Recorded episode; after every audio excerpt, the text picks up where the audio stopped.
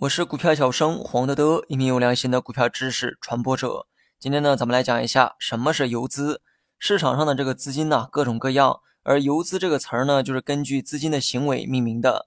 游资呢，也是市场中的投资者。既然是投资，那就需要用钱，而如何使用这笔钱，就决定了是不是游资。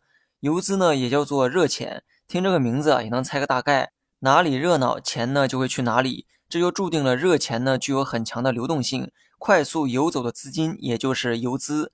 再通俗一点讲，所谓的游资呢，就是指那些短线交易、追求短线利润的资金，主要呢是以投机为主。如果你的行为啊也符合这个结论，那么你也可以成为市场中的游资。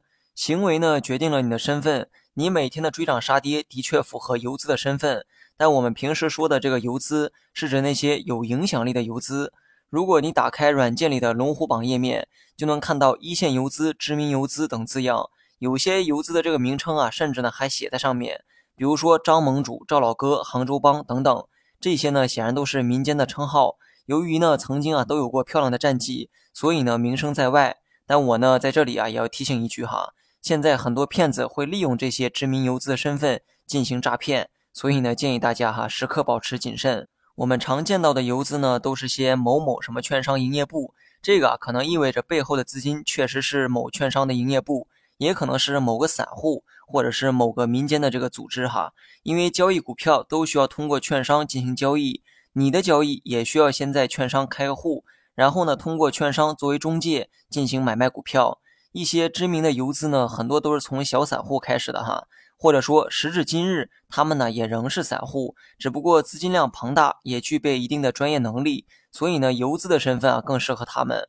他们呢也跟我们一样，也需要在券商开户进行交易。由于这些人呢交易量庞大，所以呢，券商给出的佣金呢普遍很低。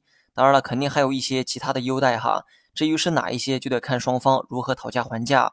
那么不难看出，游资呢可以是个人，也可以是组织。他们呢普遍有固定的这个券商营业部作为交易的场所，而他们主要做的也是短线投机交易。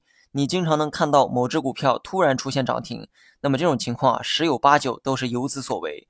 比起这个市场的基本面，游资呢更善于揣测市场情绪，利用资金和专业能力，将价格呢打出自己想要的走势，然后呢从中快速的赚取利润。好了，本期节目就到这里，详细内容你也可以在节目下方查看文字稿件。